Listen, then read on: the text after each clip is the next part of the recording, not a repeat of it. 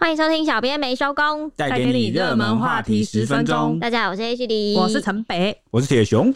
第十二轮疫苗是史上最大规模的接种，跟刚到货的 B N T 啊，加上这个 A Z 还有莫德纳三大天王要全面开打。第一阶段是开放三十岁以上符合资格的人可以预约第一季 B N T，还有三十八岁跟五十五岁以上可以预约 A Z 跟莫德纳的第二剂。三类人呢，这三类人上个礼拜开始就已经施打了。那指挥中心说呢，第二阶段则要开放给二十三岁以上打第一剂的 BNT，也就是说，在座的各位在座的上班族们，你们都有 BNT 可以打啦！耶！哎，第二阶段还有再加上十八岁跟四十五岁以上可以打 AZ 的第二季，跟十八岁以上可以打莫德纳的第二季。也就是说呢，当初说好了全年龄都疫苗可以打，是终于实现了。预期接种人数会超过四百万，真的是史上最大规模。哇哦！那第十二轮指挥中心规划呢？它会分成两个阶段接种，依照不同的厂牌来预约分流。预约分流制的前一天下午两点起呢，你就会陆续收到简讯通知，到时候大家就注意一下简讯。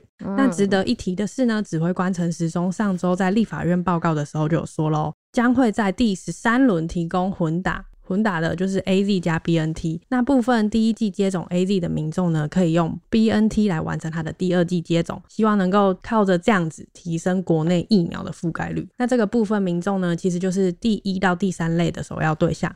他们的第二季可以使用 mRNA 来完成接种。没错，那目前已经开放的混打呢，是一线的医师人员。好，在接种 AZ 超过十个星期后，可以接着打莫德纳。那后续会再看这个疫情啊、疫苗供应的数量，还有期程，以及各类风险对象接种的情形，才会来渐进式的开放。那现在规划第十三轮疫苗会提供部分第一剂 AZ 打完超过十周的民众来混打 BNT。嗯，那第十二轮将接种到十一月三号，也就是说呢，最快十一月上旬啊。就有机会可以混打，而且是全年龄开放哦。嗯，同时这个第十三轮也会提供其他厂牌的疫苗。嗯，那第十二轮之后，大概还有约五十五万人是打 AZ 第一剂已经超过十周的啊、所以第十三轮还会有类似就是同样的厂牌的疫苗数量到货，加上这个混打政策开放，应该可以满足疫苗所需啊。当时这个陈时中受访的时候就有说，目前 AZ 疫苗啊相对是最热门、施打率最高的，那还没有迹象显示。民众就是缓打，环打是什么意思？环打就是指说呢，啊，有些民众可能出于他对厂牌的一些疑虑啊，啊，或者是呃一些个人的因素，然后可能就会放弃。放鸟就不去打，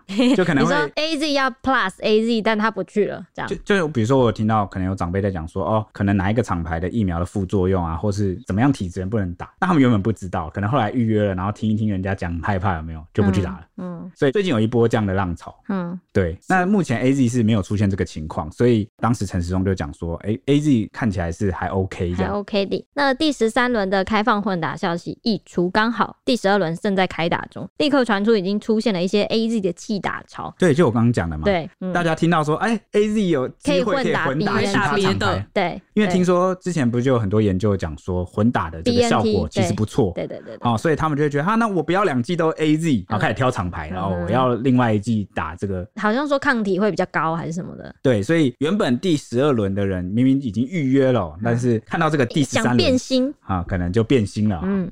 他就打到医院询问说，台北市啊，传出说有人打去医院询问说，可不可以不要预约，或是可不可以改预约这样子。那陈时中听到以后就回应呢，下个月的疫苗供应状况预估可以有这样的量可以提供混打，一切还是要看到货时间来为准啊。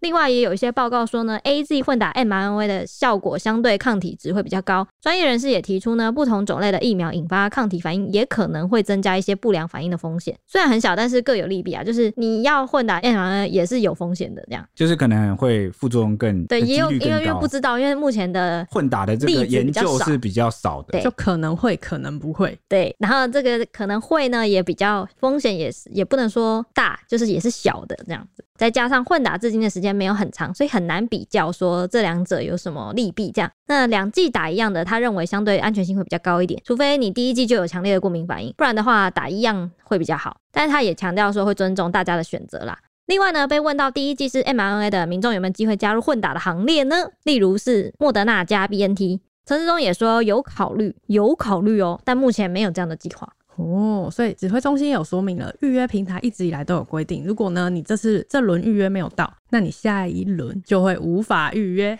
也就是说呢，所以你不能放鸟。是的，来预约了就要来，如果没有来，嗯，那我就要说你会怎么样？对，也就是说呢，如果第十二轮已经预约好的人爽约。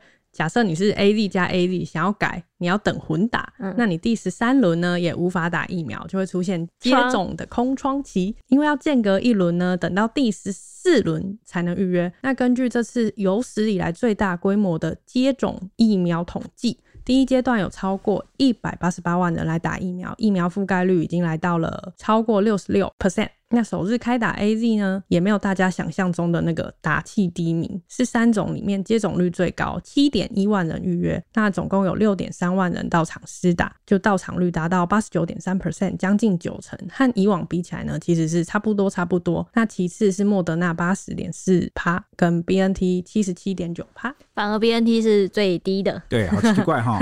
那这次三大天王同时开打，而且开放全年龄，是史上最大一波接种人。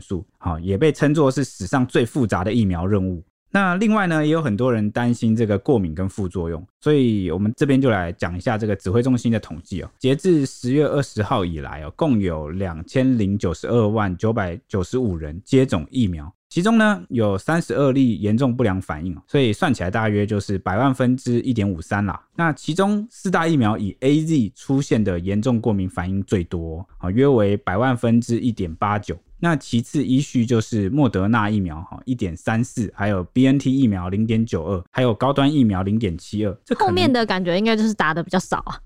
对，可能感觉就是基数啊，样本数啊。BNT 才刚打，对啊，BNT 才刚打。对，那对此呢，嗯、这个马街儿童医院的儿童心脏科医师李必昌呢，他就分析说，美国去年十二月十四日至今年的一月十八日期间，疫苗严重过敏者自二十七岁至六十岁都有，其中有八十一趴的人呢有过敏病史，嗯、哦，然后三十三趴的人呢曾有药物、疫苗、食物严重过敏史。嗯，至于过敏发生时间呢、啊？有七十一趴的人在接种后十五分钟内就发生，嗯，有八十六趴的人在三十分钟内就发生，嗯，而且大多、啊、都是以这个皮肤症状为主，嗯，像是荨麻疹啊、血管水肿啊、喉咙紧紧卡卡的啊，但是呢，最后这些个案的状况啊全数都获得了这个恢复。哎、欸，所以我觉得它有一个重点，应该就是说，你如果有任何相关的过敏史，你可能打疫苗的时候就要稍微注意一下。没错，就是如果出现一些身体有问题啊、症状什么的。立刻就医，这样有不舒服啦，就是赶快就医。接下来要讲到补充说明一下，为什么三大天王不良反应会高于高端呢？李必昌就有说呢，目前认为疫苗中的赋形剂聚乙二醇和聚三离子和严重过敏反应有比较高的相关性啦，因为像是 BNT 跟莫德纳都有用到聚乙二醇，然后 AZ 跟娇生还有 Novavax 疫苗赋形剂也会用到聚三离子。所以认为说这两个可能是造成过敏反应的主因哦。那随着台湾的本土疫情趋缓呢，近日确诊数加零或是偶有零星旧案，加上疫苗覆盖率达到超过六十六 percent，指挥中心也松口说了，十一月二号的时候呢，可能就会有一些防疫的规定在放宽。那这也让国人对疫情可以控制的这个感觉开始增加信心。但前台大感染科医师林世璧。却从上升的疫苗覆盖率看出背后的危机哦。他发现大家把重点放在第一、二季的覆盖率，但他认为呢，容易重症就容易确诊之后重症的年长者才是重中之重。可惜的是，六十五岁以上的长者，他们的第一季啊，好像已经打不太动了。因为这次这批 BNT 在六十五岁以下打的比较多，相较于两个月以前，第一季已经达七十五岁以上七十 percent，那六十五到七十四岁的人是八十 percent。当时以为海美斯打疫苗的人是在等莫德纳，但随着同样是 mRNA 的 BNT 开放之后，老人家其实也没有怎么样出来打，所以他推测这个状况是要不是他们是非莫德纳不打，就是他们根本不想打疫苗。嗯，那他们最后有人不打的话，就会迟早会付出代价。这样讲话讲的太重了吧？啊，对不对？这可能他觉得老人这个部分是特别需要担心的。我想要稍微讲一下。统计出来，AZ、莫德纳跟 BNT 还有高端最常见的一些不良反应，哈，也不算不良，过敏反应的话，大部分都会有注射部位疼痛肿胀。这个如果你发生的话是正常的。那有些会出现也很正常的是头痛啊，或是发烧是非常常见的。头痛、发烧、恶心、关节痛、发冷、发热，这些都算是四大疫苗几乎都会出现的，只有高端不会。然后呢，尤其是莫德纳的过敏反应会比较严重一点，可能还会出现恶心、呕吐，或是有一点诶、欸、倦怠啊、肌肉痛啊、淋巴结肿大这些都有蛮有可能发生的。好，大概这样。哇，副作用真的是还蛮多的。但这个就是一个统计数据啊，对哦，毕竟哦人多自然啊状况也会变很多。对，那我这边来分享一下啊，大家听到现在这个混打的这个政策开放的消息出来之后啊。好，大家呃，网友很多人就很忧心哦，因为有人留言就说呢，哎，我已经打 AZ 超过十二周了，哎，超过了，这样行吗？他说呢，快让我混打 BNT，你可以打 AZ 呀，对啊，对啊，你可以打 AZ，可以选 AZ 呀，呃，有的时候等不到，就是真的，如果时间真的拉的太长了，哦，还是会建议啊，嗯，怕说先打为主啦，对对，先时间打啦，对。对，那也有人问说，混打对象可以开放一般民众吗？抱歉哦，这一次就是只开放一到三，对，第一到第三类，嗯、就是可能是医师人员啊，或者是维持社会必要的啊，以及中央地方防疫的人员，嗯、还没有轮到一般民众。好、所以就有人抱怨啊，说一到三类到底有多少啊？怎么永远都打不完呢、啊？对，每一次都会有人这样抱怨。对。刚好下一个留言就是，他说呢，每次都没有一般民众的份，永远都是什么前九类、前十类什么什么的。对对对对对，那好，我们继续等下去啊，因为可能要有点耐心哦。还好现在就是疫苗都逐步到货了。嗯，对。那以上是今天的这个算是什么疫苗快报吗？疫苗快报，让大家了解一下现在的情况。嗯，那接下来我们就要拜托 Ash 帮我们预报一下最近几天的天气概况。嗨，又到了天气时间。这个礼拜开始呢，上个礼拜应该有些人遇到了一波深秋的第一波东北季风到来啦。大家应该北台湾的朋友都能感觉到明显的变凉，而且很湿，一直下雨。台北是一直下雨。那东北季风呢，其实是一个分级制度啊。大家可能听这样不懂东北季风什么意思。其实东北季风是一个冷空气的代表，大概在台北市只要降到二十度以下，气象局会称这个冷空气为东北季风。大概到十四度的时候会叫大陆冷气团。在十二度以下到零度十度之间会叫做强烈大陆冷气团，十度以下才会叫寒流。所以这样的分级是为了让民众能够比较清楚的知道现在会冷到什么境界。那这一波东北季风呢，大概就是冷到二十度以下，就是已经比吹冷气还冷了。那预计呢，礼拜一开始，也就是今天开始呢，东北季风就会减弱，气温会稍微回升，只剩下北部山区会有点短暂雨，降雨会相较前几天已经趋缓很多了，其他地区则是多云到晴。南部地区还有中部山区午后有局部的短暂阵雨。那依照气象局的月长期天气展望预测呢，未来两周都会是这样东北风影响的天气形态。也就是说呢，应该是回不去啦，气温大概都是会这样子二十度以下的温度，降雨都会迎风面的北部跟东半部为主。那中南部天气则是相对稳定，因为不会影响到他们嘛。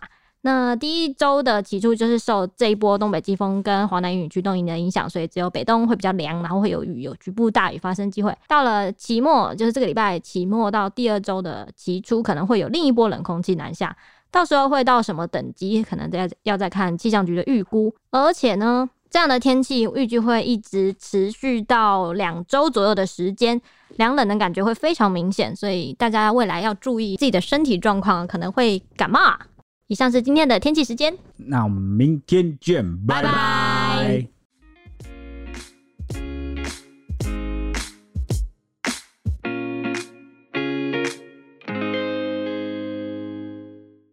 只听声音不够吗？欢迎到 YouTube 搜寻 Today is my day。现在不用氪金，只要订阅、开启小铃铛，就能看到小编没收工超精美的小动画哦。为什么听起来这么像乐色手游的广告啊？我们又没有送什么九九九屠龙宝刀，他还送魔关羽吗？但我们有送五星魔铁熊。哦，大家快来收集魔铁熊，陪你一起聊热门话题时事。